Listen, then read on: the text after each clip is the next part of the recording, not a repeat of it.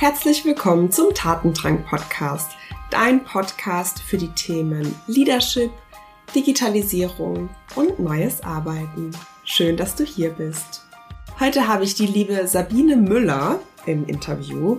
Sabine ist die CEO von DHL Consulting. Wir sprechen über die Themen Führung, neues Arbeiten, was die Pandemie mit dem Thema Führung gemacht hat, was ihre persönlichen Herausforderungen sind in dem Bereich. Und ja, es war ein ganz spannendes Gespräch durch ganz verschiedene Themenbereiche und ich wünsche dir ganz viel Spaß beim Zuhören. Liebe Sabine, herzlich willkommen zum Tatendrang Podcast. Ich freue mich total, mit dir zu sprechen und ja, Einblicke in deine Erfahrungen zu bekommen und auch gerne so ein bisschen deine Gedankenwelt, wie du die Zukunft vorstellst. Also wirklich so die Bandbreite. Und ich würde sagen, wir starten einfach mal mit einer kurzen Vorstellung. Wer bist du und mit welchen Themen beschäftigst du dich gerade? Okay, hallo an alle und äh, Julia, danke für die Einladung. Ähm, das ist total spannend. Ähm, ich mache Podcasts ja immer wieder gerne. Also von daher ähm, danke für die Einladung. Ich bin Sabine, ich äh, leite DHL Consulting. Wir sind ähm, mittlerweile 130 Berater, die die Deutsche Post DHL Group beraten, sehr viel intern, sehr viel Vorwärtsdenken, Digitalisierung, aber auch zum gewissen Teil die Kunden von Deutsche Post DHL, um ihre Supply Chains zu optimieren. Also ich bin Logistikerin, wenn ich mich so beschreiben sollte. Ich mache seit über 20 Jahren bin ich in der Logistik tätig und ja, es ist eine spannende Sache. Ähm, ich habe natürlich Passion für viele Themen. Ich habe Passion für Frauen in Führung. Ich habe Passion für alles, was mit Veränderung, New Work und Change zu tun hat und natürlich auch sehr viel mit Digitalisierung der Logistik. Das sind so die Themen, die ich irgendwie super finde. Mega spannend. Und da haben wir auch, glaube ich, einige Überlappungen. Wollen wir mal so ein bisschen reinstarten? Wie hat sich so dein Führungsverständnis in den letzten Jahren gewandelt? Wie war vielleicht auch so deine erste Führungserfahrung und wie würdest du heute deinen Führungsstil beschreiben? Was hat sich da verändert? Naja, also ich habe in Logistik angefangen vor, naja, über 20 Jahren. Ich glaube, es sind schon mittlerweile 23 Jahre. Und ähm, ich habe natürlich, man lernt natürlich Führung als erstes, indem man sich das anschaut von seinen Chefs oder seinem Umfeld. Und ich bin wirklich in einer sehr hierarchischen Führung aufgewachsen. Also das war so Command and Control. Also ganz oben hat einer entschieden und dann wurde das so einfach nach unten durchgegeben. Ich habe das schon oft in Podcasts auch gesagt. Also ich bin auch aufgewachsen, dass ich schon mal angeschrien wurde. Also es wurde früher einfach ganz anders geführt und man schaut sich das ab und ich habe äh, mich nie wohlgefühlt in, in, mit vielen dieser Sachen, habe aber, glaube ich, als ich angefangen habe, auch sehr ähm, mit wenig Trust geführt. Also ich kannte das, dass man seine Leute um sich hatte und dann auch mal schnell irgendwie rübergegangen ist und was gemacht hat. Also wir haben sehr physisch geführt. Wir haben sehr viel auch mit Kontrolle und klaren Ansagen, was das Deliverable ist, geführt. Also die, die Führung, wie ich so angefangen habe, war schon, schon anders, als sie heute, als es gemacht wird. Aber ich habe natürlich auch unterschiedliche Leute geführt und ich glaube, das ist auch wichtig und unterschiedliche Themen geführt. Ja. Und wann kam für dich der Moment, dass du gesagt hast, okay, es fühlt sich für mich nicht stimmig an und ich möchte es anders leben? War da eine gewisse Erfahrung da, die du gemacht hast? Oder wo hast du gemerkt, ich möchte es jetzt anders machen?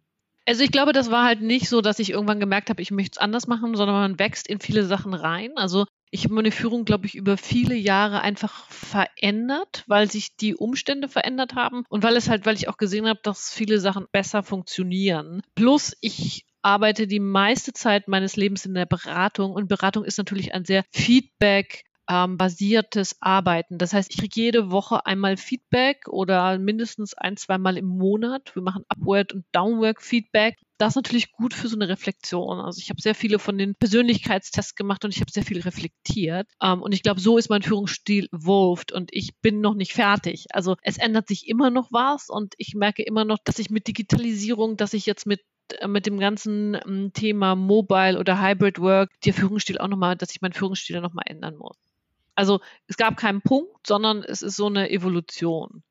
Ja, mega spannend, dass du sagst, dass sich auch dein Führungsstil noch ändern muss. Hast du dir da Dinge vorgenommen oder siehst du da konkret Punkte, an denen du jetzt vielleicht auch noch arbeiten möchtest? Naja, es, es hat ja irgendwie angefangen vor 18 Monaten oder wann auch immer, wo seitdem wir alle im Mobile Office sind und spätestens mit dem Punkt haben wir alle gemerkt, dass wir irgendwas ändern müssen, wie wir führen. Und ich glaube, das ist der Punkt. Und auch da ist immer ausprobieren, gucken, was funktioniert, was funktioniert nicht und, und anpassen. Also Trust ist was, was ich, ähm, was ganz wichtig ist und wo ich auch noch nicht am Ende bin und sage, okay, ich möchte, dass ich meinen Mitarbeiter, also ich vertraue meinen Mitarbeitern, möchte aber auch, dass sie mir 100 Prozent vertrauen. Das glaube ich was, an dem ich immer noch arbeiten kann. Purpose ist ein großes Thema. Das heißt, warum machen wir solche Themen? Das ist ein Thema, an dem ich noch arbeite. Also ich glaube, man ist nie fertig. Also ich glaube, das ist halt der Punkt. Man ist nie fertig mit Lernen und man ist aber auch nie fertig mit Führungsstil anpassen oder verändern. Absolut. Ja, bin ich absolut einer Meinung. Auch für sich immer mal wieder den Check-in zu machen. Weil im Alltag geht es so ein bisschen verloren, habe ich so das Gefühl, wenn man wirklich nur abarbeitet, man funktioniert und sich da immer wieder diese Räume zu schaffen für Feedback, das braucht es auch wirklich das irgendwie den Rahmen zu setzen. Wie machen wir das nach jedem Projekt? Monatlich hast du jetzt gesagt oder ähm, in welchem in welchem ja Rahmen wird es wird es auch wirklich gelebt, dass es am Ende nicht eine leere Floskel bleibt, sondern am Ende auch seinen Platz findet. Ja, und wie kann ich neue Mechanismen erfinden? Also früher habe ich meinen Mitarbeitern vielleicht ein Feedback gegeben, wenn wir zusammen beim Meeting waren und auf dem Weg zurück waren und gesagt, hey, das ist super gelaufen und hier kannst du noch mal drauf achten. So, oder bei ähm, einer Präsentation, einer physischen, da sind wir dann auch, habe ich hinterher gesagt, so, hier ist Feedback. So, jetzt machen wir das virtuell. Alle legen auf. Das heißt, viele Mechanismen sind einfach nicht mehr da. Und ich habe am Anfang gemerkt, dass wir deutlich weniger Feedback geben, weil wir nicht nochmal anrufen. Also das ist irgendwie so viele von den Sachen, die vorher ähm, ganz automatisch waren, waren dann halt nicht mehr da. Also auch da wieder in der Digitalisierung einfach gucken, habe ich neue Habits, die ich brauche oder wie mache ich das da? Ja. Wenn du jetzt das Beispiel Feedback und ne, auf dem Rückweg von einer Präsentation oder nachdem ein Meeting abgeschlossen ist und man, man hat noch einen Moment zusammen in der digitalen Welt, braucht man dann vielleicht andere äh, Formate, hast du jetzt gesagt. Wie schaffst du es, diese Formate dann in die ganze Organisation zu tragen, wenn dir sowas auffällt? Es gibt ja Formate, die sich automatisch in die Organisation treiben, wie zum Beispiel wir arbeiten mit Teams. Dann kann man schön in dem, in unserem DRL Consulting Channel ein Lob einfach posten für alle und sagen, hey, der und der hat einen super Job gemacht oder das Team hat einen super Job gemacht. So, das ist natürlich was, was sich dann auch multipliziert. Und an das Thema ist natürlich auch was, was wir in unserer Partnergruppe, in unseren Management-Meetings diskutieren, aber auch eine, eine Ebene tiefer äh, mit dem gesamten Führungsteam diskutieren. So, wo stehen wir mit Feedback? Wir machen sehr, sehr viele Pulse-Checks und sehen, wo unsere Mitarbeiter sind und immer wenn wir sehen, dass das irgendwie nach unten ausschlägt, dann machen wir, besprechen wir uns, was, was können wir tun. Und das haben wir natürlich auch gesehen am Anfang der Pandemie, viel Unsicherheit, viel Unsicherheit der Mitarbeiter über Sicherheit des Arbeitsplatzes, oh, was passiert. Und auch da ist halt wichtig, mehr zu kommunizieren und mehr Feedback zu geben. Ja, super spannend. Du hast ja eingangs auch gesagt, dass du dich leidenschaftlich für das Thema mehr Frauen in Führungspositionen einsetzt. Was war da vielleicht auch der Moment, wo du für dich entschieden hast, dass du das machen möchtest? Wie kam dieser, die, dieses Thema auf deinen Tisch? naja, ich bin da halt so reingewachsen. Ich habe angefangen, wie ich schon sagte, vor über 20 Jahren in der Logistik und ich war eigentlich immer die einzige Frau in ganz vielen Meetings. Als ich bei der Consulting angefangen habe, waren wir auch irgendwie vielleicht 10 Prozent Frauen. Also ich bin in einer Männerkultur aufgewachsen was ich eigentlich nie schlimm fand, habe dann aber nach zehn Jahren oder nach 15 Jahren gemerkt, dass es ja sich da irgendwie nichts verändert hat. Ja, und dann kommt die Diskussion und sagt, ja, wir haben jetzt, wir reden auch seit zehn Jahren darüber, wir haben auch sehr viele Maßnahmen gemacht, wir haben Trainings gemacht, wir haben Kindergärten, wir haben flexible Arbeitsmodelle, wir haben sehr, sehr viel von den Aufgaben erledigt, die drumherum sind, aber die Anzahl der Frauen in Führungspositionen erhöht sich nicht. Und ich glaube, da habe ich dann natürlich auch die zusätzliche Möglichkeit der sozialen Medien, was ich ja vorher auch nicht hatte oder keiner hatte, gesagt, okay, so kann ich auch Visibilität auf das Thema bringen. So kann ich lauter werden auf das Thema. Also wie gesagt, so zwei Sachen. Es hat sich nichts getan in zehn Jahren. Plus ähm, mit Social Media gibt es auch eine Möglichkeit, sich zu Themen zu äußern, was man vorher halt nicht hatte. Mhm. Und äh, du hattest mal in einem Blogartikel geschrieben, es ist jetzt an der Zeit, wirklich die Ergebnisse zu messen und nicht die Aktivitäten. Es passt ganz gut auch, was du gesagt hast. Ihr habt zehn Jahre äh, sehr aktiv Dinge umgesetzt. Was war am Ende das Ergebnis davon? Hast du dir persönliche Ziele gesetzt ähm, für das Thema? Also und mein Ziel ist, bei DRL Consulting irgendwann 50-50 zu haben, also 50 Prozent Frauen und 50 Prozent Männer, wohl wissend, dass das schwierig wird. Also Logistik und auch Consulting sind jetzt nicht die Berufe, wo Frauen gerne hin möchten, was ich schade finde. Also ich verstehe es auch nicht, aber das ist was anderes. Das ist das Ziel. So, ich komme, ich habe angefangen in DRL Consulting mit 10% Frauen overall, null in meinem Management-Team, null. Also nur Männer. Und wir sind jetzt bei 50-50 im Management-Team und overall bei 38 Prozent. Ähm, was natürlich ein Kraftakt ist, jeden Tag. Es, ist, es funktioniert immer noch nicht ohne Ziele und ohne, dass da einfach ein Fokus drauf ist.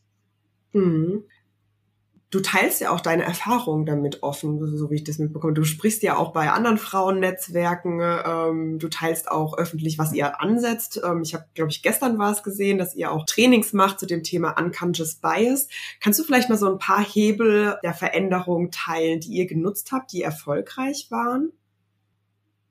Also vielleicht dazu, es ist wirklich ein langer, kontinuierlicher Weg, der ein Schritt, Schritt für Schritt abgearbeitet werden muss. Und wir haben mal angefangen ganz vorne in dem Bewerbungsprozess und haben uns angeschaut, wie viele Frauen bewerben sich denn bei uns denn? So. Das ist der erste. Dann ist die Frage, wie viele, wenn wir sagen, 15 äh, Prozent Frauen bewerben sich bei uns, wie viel Prozent Frauen laden wir ein? Laden wir auch die 15 Prozent ein oder laden wir nur 10 ein? Das war der erste Schritt. Und dann haben wir geguckt, okay, wenn wir 10% einladen, wie viele von diesen 10% kriegen denn ein Angebot? Und wir haben halt gesehen, wir hatten 15% Frauen, wir haben nur 10% eingeladen und wir haben nur 5% ein Angebot gemacht und gesagt, okay, Hypothese ist ja, die Frauen sind nicht schlechter als die Männer. Das heißt, wir haben irgendeinen Punkt in unserem Prozess, der es Frauen schwieriger macht. Also irgendwie haben wir eine Hürde, was Frauen weniger machen. Vielleicht sind das Praktika, Auslandsaufenthalte, was auch immer oder die Mathe-Note, wo wir sagen, irgendwie, irgendwo sortieren wir es aus. So, das heißt, wir haben uns unseren gesamten Prozess angeschaut und nochmal, welche Kriterien legen wir an? Wie sieht unser Recruiting-Verfahren, unser Auswahlverfahren aus? Und das haben wir alles komplett neu gemacht, weil wir schon gemerkt haben, dass wir nicht nur biased versus Männer waren, sondern auch biased versus bestimmte Nationalitäten. Also unser Assessment Center war sehr stark auf extrovertierte, sehr outgoing Menschen fokussiert. Also die haben mehr Punkte gekriegt, die sind da deutlich besser durchgegangen. Sondern gesagt, das, das ist ja nicht nur, dass das irgendwie, äh, wir haben zum Beispiel gemerkt, dass Asiaten irgendwie sehr schwer durch unser Assessment da durchgekommen sind, weil sie einfach zurückhaltender sind, sich in großen Gruppen einfach auch, weil sie kulturell das so gewohnt sind, sich zurückhalten. Also so, das heißt, wir haben uns das angeguckt, dann haben wir uns unsere Interviewer angeschaut, wir messen wir machen sehr, sehr viel mit Daten. Also wir messen genau, wer welche Ergebnisse ähm, erzielt, um zu sagen, okay, kann es sein, dass da jemand biased ist. Wir trainieren alle Mitarbeiter auf unconscious biases, auf wie treffe ich Entscheidungen, auf diese ganzen Themen wie Minimi. Das heißt, ich Leute, die genauso aussehen wie ich, ähm, die finde ich einfach netter. Hm. Ähm, die dann nicken, wenn ich auch was habe, die die gleiche Meinung haben die finde ich natürlich viel sympathischer. Also, also solche Sachen haben wir trainiert oder trainieren wir heute noch. Also wir gucken uns das kontinuierlich an und steuern danach. Mhm. Hast du da auch Widerstände wahrgenommen in dieser Reise, dass ihr wirklich alle Daten offenlegt, dass ihr euch das wirklich kritisch anschaut? Was können wir besser machen? Auch in den Führungskräften, in Managerkreisen vielleicht bei euch, dass da Zielvorgaben gesetzt wurden. Wie wurde das aufgenommen? Gab es da Widerstände? Also meine Erfahrung ist, es funktioniert besser mit Daten als ohne. Das kann natürlich auch an der Organisation Consulting liegen. Das heißt, ähm, für meine Mitarbeiter ist es einfacher, sich das so anzuschauen. Und dann versteht das jeder, zu sagen, okay, von 15 Prozent Bewerbungen leiten wir 10 ein, 5 werden nur angenommen. Das ist irgendwie, das müssen wir besser verstehen. Also ich merke auch im Konzern, wenn wir über das Thema sprechen, Zahlen zu haben und Benchmarks ist schon für ein Verständnis und für eine Akzeptanz deutlich besser, als zu sagen, wir brauchen mehr Frauen. Ja, und wir haben nicht genug und wir müssen mehr einstellen. Mhm. Also ich glaube, sich quantitativ über solche Themen zu, zu nähern, ist schon was, was ähm, die Akzeptanz erhöht. Ja, natürlich haben wir die Diskussion, müssen die Frauen über die gleiche Hürde springen. Also wir haben schon Diskussionen auch intern und sagen, machen wir das richtig? Und ja, hier kannst du ja nur was werden, wenn du eine Frau bist. Ähm, so, die Diskussionen haben wir, aber auch da kann man das mit Zahlen relativ gut widerlegen und sagen, nein, wir befördern immer noch Männer schneller als Frauen oder auch nicht. Ja. Also solche Sachen kommen in der Diskussion und ich glaube, man muss sie zum gewissen, also ich habe für mich jetzt rausgefunden, man muss sie zum gewissen Teil aushalten. Mhm.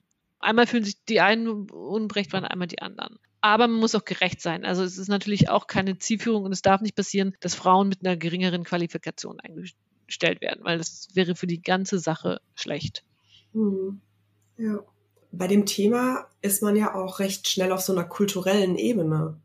Wie verankert ihr das Thema Diversität, Frauen in Führungspositionen auch auf so einer kulturellen Ebene, dass es wirklich als Normalgewohnheit im Alltäglichen ankommt und auch jeder mit unterstützt?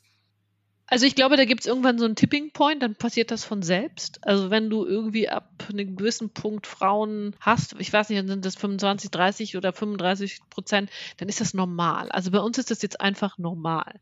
Ja, klar haben wir immer noch diese Diskussion, wenn wir sagen, wir möchten gern 40 Prozent einstellen, auch 40 Prozent von den Bewer 40 Prozent der Bewerbungen Frauen zu haben. Aber es ist einfach normal, genauso wie es normal wird irgendwann, wenn du sagst, du möchtest Non-Germans für uns einstellen, weil wir waren ja eine sehr deutsche Organisation. Auch irgendwann zum Punkt wird einfach Englisch gesprochen. Irgendwann ist das irgendwie, wird das normal in die Kultur. Und ich glaube, viel passiert dann auch. Ich glaube, man muss es machen und dann verändert sich eine Kultur auch.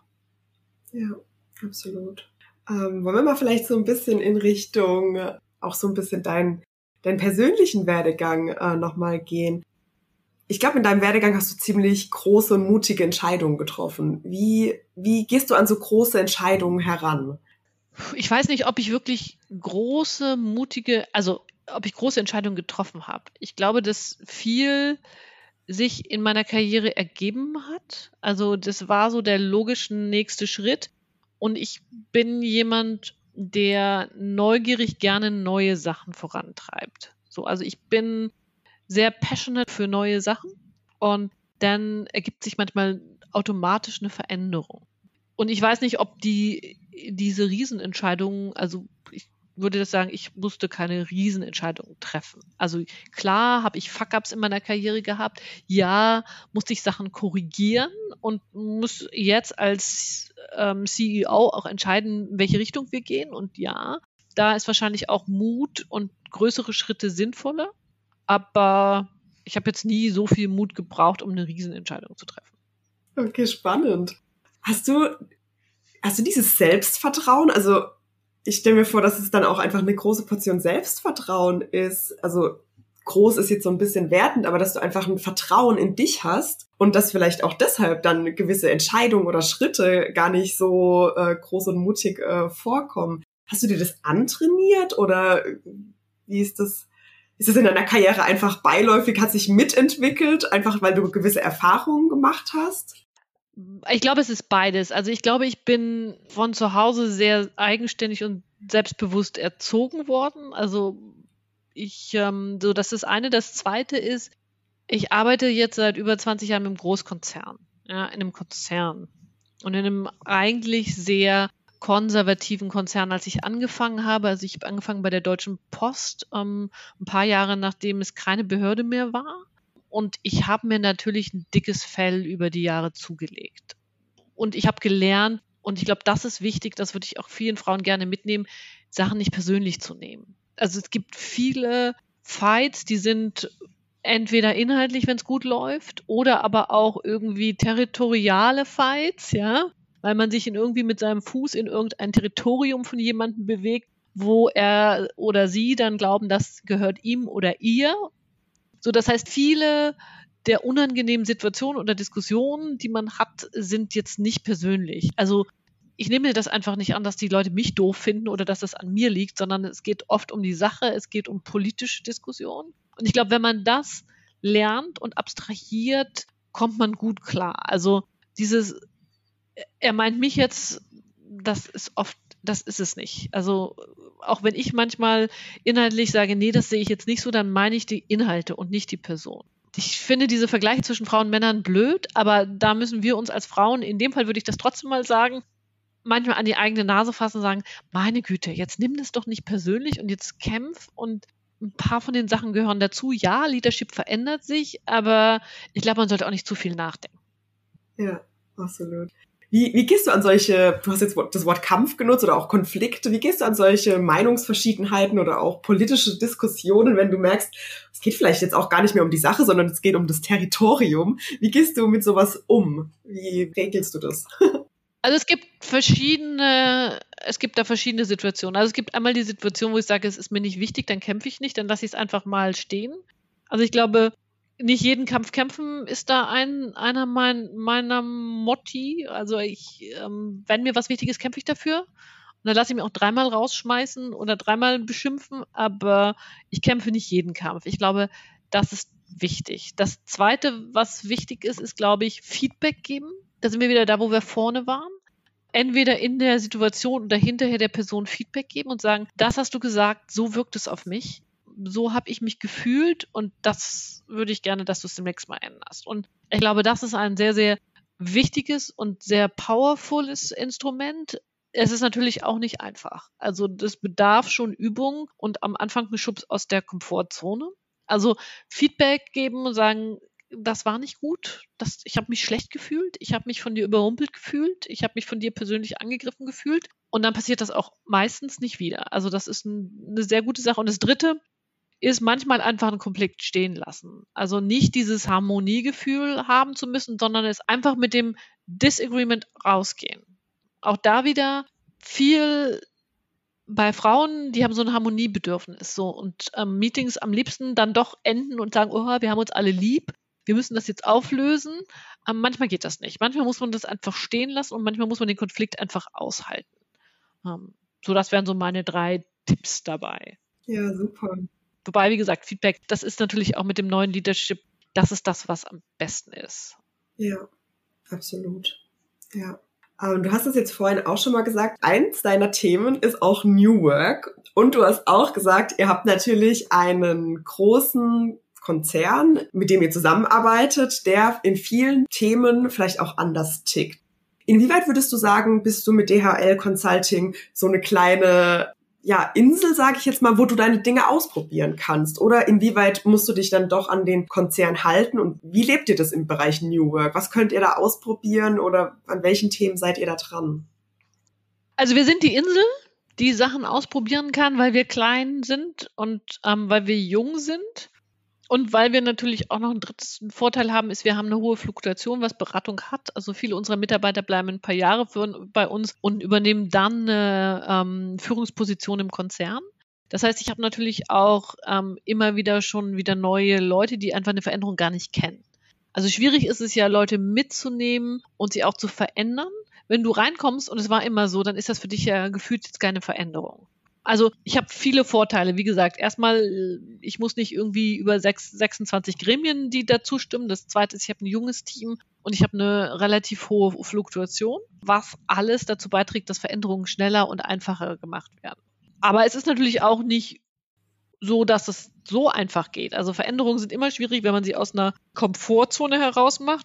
Ich glaube, wir haben alle gelernt in Corona, dass man eigentlich sich verändern muss, wenn alles super ist und das habe ich auch in meiner Karriere gelernt, man muss anfangen, sich zu verändern und Sachen zu treiben, wenn es einem richtig gut geht. Also wenn es brummt mit dem Umsatz und wenn alles super ist, dann muss man irgendwie überlegen, so, what's next? Und das ist, glaube ich, das Schwierigste. Also dann sind alle wirklich busy und sagen es, hey, es läuft doch. Warum müssen wir uns jetzt digitalisieren? Warum müssen wir das jetzt ändern? Warum müssen wir unser Office umbauen? Ist doch kein, ist doch super so. Ich habe hier mein Office, die Teams sitzen im Office. Warum was soll's? Der braune Teppich ist nicht schön, aber es stört jetzt auch nicht. So. Ich glaube, das ist das, was schwierig ist für Organisationen. Und es ist natürlich auch für schwierig für Organisationen wie ein Konzern, weil das ist ja ein, schon ein Tanker, der sich wenden muss. Das ist natürlich, geht natürlich nicht so schnell. So, und dann sind wir wieder bei Leadern, die gerne irgendwie die Angst haben, was zu verlieren, die Angst haben, Macht zu verlieren, die Angst haben, ihre Mitarbeiter nicht mehr so gut führen zu können. Da sind viele Ängste dabei. Es sind natürlich auch viele Gewohnheiten dabei und das dauert halt. Mhm. Und was sind so die Themen, die dich an New Work begeistern oder die du auch selbst ausprobierst? Ist es hauptsächlich im Bereich Leadership oder in welchen Ansätzen lebt ihr das Thema New Work? Also es sind ja zwei große Themen, die sich verändern. Eins ist die Flexibilität. Also das neue Modell ist ja flexibel. Also wichtig ist ja das ganze Thema, das ist flexibel, von wo ich arbeite zum Großteil, wann ich arbeite und wie ich arbeite. Also das ist eins und es ist sehr selbstbestimmt. Also du, man gibt einfach viel Selbstbestimmung an die Mitarbeiter ab. Und ich glaube, das sind die Themen, die wichtig sind. Das sind aber auch die Themen, die schwierig sind. Nicht nur für die Führungskräfte, auch für die Mitarbeiter. Also wenn du irgendwo neu anfängst als Berater, hast du früher in einem Team mit drei Leuten ein, ein, an einem Projekt gesessen und du hattest immer jemanden neben dir, wo du sagen könntest, oh, hier bei PowerPoint, kannst du mal kurz gucken? Oder hier kannst du mal ganz kurz gucken, ob die Tabelle richtig ist. Guck dir bitte mal die Formel an. Oder du hast, weil du im gleichen Raum saßt, mitgehört, wenn der Projektleiter irgendwie mit dem Kunden telefoniert hast, hast mit einem Ohr mitgekriegt, ah, morgen das Meeting ist jetzt so. Also viele Sachen. Coaching und Learning, das kennst du ja auch, ist on the job. Und das ist natürlich einfacher, wenn du physisch nebeneinander sitzt. Ja, so. Und das ist natürlich jetzt ein großes Thema der wie führen wir und wie kriegen wir das hin, dass solche Sachen nicht verloren gehen? Und die gehen verloren. Also einige Sachen, es, es gibt, glaube ich, nichts, wo ich sage, das hat nur Vorteile. Und New Work hat auch nicht nur Vorteile, weil es gehen einfach Sachen verloren. Und man kann sie zu einem gewissen Teil kompensieren und kann sagen, okay, wir treffen uns doch zweimal die Woche oder einmal im Monat oder zweimal im Monat. Aber es ist halt anders. Und ich glaube, das ist der Punkt. Das ist der Punkt, dass man da ganz wichtig sehen muss und sagen, was wollen wir aufgeben und wie machen wir es anders? Ja, total spannend. Du hast gerade den, äh, den, den Satz gesagt, what's next? Was ist für dich als nächstes dran? Für dich persönlich, aber gerne auch äh, mit DHL Consulting. Wo siehst du Themenfelder, die ihr jetzt nochmal neu denkt? Also äh, es ist ja, die fallen ja nicht vom Himmel, sondern es ist irgendwie, glaube ich, so eine Zeitleiste. Also was, was ist next? Also es ist viel next im Thema Digitalisierung und Automatisierung, einmal für den Konzern, Digital Twin ist ein Riesenthema. Also alles, was mit IoT zu tun hat, ist natürlich für eine Logistikbranche mega. Also wir haben jetzt einmal den physischen Flow, aber wir modellieren ihn und wir haben real-time einen Datenflow, den wir optimieren können. Das ist ein Riesenthema. Prozessoptimierung, da gibt es super Tools. Also alles, was mit Digitalisierung, Automatisierung hat, ist, ist ein Riesen, ähm, ist eine Riesenveränderung und wird unsere Branche auch riesen verändern. Das Zweite, was uns verändert und was mich natürlich auch treibt, ist Sustainability. Also wie kann ich Logistik more sustainable machen? Da gehören Themen dazu wie Technologien. Wir haben jetzt irgendwie beschlossen, dass wir auch auf ähm, Flugzeuge mit Batterieantrieb umsteigen, sobald das geht.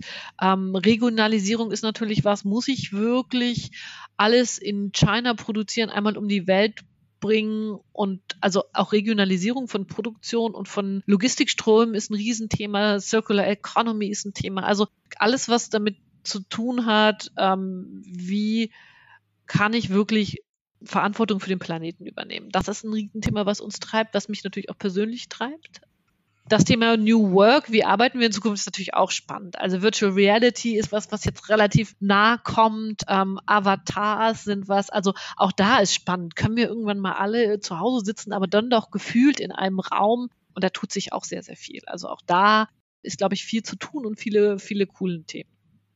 Mega spannend. Cool. Sabine, ich habe noch eine Abschlussfrage, ähm, die ich all meinen Interviewgästinnen äh, stelle. Kannst du gerne auch privat antworten, mal sehen, welche Antwort äh, sich für dich äh, gut anfühlt. Gibt es etwas, was du bereits getan hast oder vielleicht selbst auch noch machen möchtest, was auf deiner Bucketlist steht, von dem du glaubst, das sollten eigentlich mehr Leute mal gemacht haben? Ähm, das ist, ist eine sehr gute Frage. Hast du sie auch schon beantwortet? ähm, für mich ändert sich die Antwort in der Tat. Als ich den Podcast gestartet bin, habe ich so erste Antworten gehabt, aber es kommt immer natürlich auch ganz auf die Lebenssituation an oder welche Themen einen gerade irgendwie beschäftigen. Also ich glaube, wenn ich das erstmal vom Job beantworte, würde ich sagen, das Thema Sustainability wirklich ganz nach vorne auf die Liste zu setzen. Vor allem Entscheidungen, die man macht und da auch einfach größer zu denken. Ähm, das ist was, was ich tun werde und muss und will, weil das hat für mich einfach die höchste Priorität. So, das kann ich natürlich auch ins Private umsetzen, da fällt mir das noch ein bisschen schwieriger, ja, aber auch da vermeiden zu fliegen und solche Themen. Also ich glaube, das ist das, was mir am wichtigsten ist, was mir am wichtigsten privat und auch vom Job ist und ähm, wo ich glaube ich noch viel tun muss. Ähm, aber auch da es ist ja nicht so, dass nur anderen Veränderungen schwer fällt. Ich muss ja immer mit mir selber anfangen und ich glaube, das ist auch wichtig auch das ist ja nicht so einfach. Ne? Also sich hinzustellen und sagen, oh, der Konzern verändert sich nicht, das ist total doof. Ja, keiner will New Work, alle wollen sie wieder, dass ihre Mitarbeiter ins Office kommen. Ich glaube, man muss erstmal bei sich selber anfangen. Und das habe ich bei vielen Themen gelernt. Also wenn ich kein Social Media mache, dann ist es schwierig, meine Organisation dahin zu kriegen. Oder wenn ich nichts von zu Hause arbeite und mich verändere, dann kann ich nicht mich vorne hinstellen und sagen, wow, super, ich bin für New Work. Und ich glaube, das ist, bei dem ist es genauso. Und hast du auch noch eine private Antwort oder war das so die Überleitung? das war die Überleitung in die private Antwort, ja. Okay, super. Cool. Ja, Sabine, dann sind wir, glaube ich, am Ende angekommen. Vielen, vielen Dank für deine Zeit, für deine Einblicke, für deine persönliche Meinung, die du kundgetan hast und auch deine Erfahrungen. Es war total spannend und ich wünsche dir für die Zukunft alles Gute. Danke dir. Ja, vielen, vielen Dank für die Einladung und ich hoffe, dass, wenn jetzt Corona vorbei ist, dass wir uns gerne mal irgendwo sehen. Total gerne, ja. Gut, dann hab noch einen schönen Tag. Mach's gut. Du auch. Mach's gut. Tschüss. Vielen Dank fürs Einschalten. Ich hoffe, du konntest einige Erkenntnisse aus der Folge mitnehmen. Ich freue mich von dir, eine 5-Sterne iTunes-Bewertung zu erhalten und wünsche dir jetzt noch einen schönen Tag und bis bald. Deine Julia.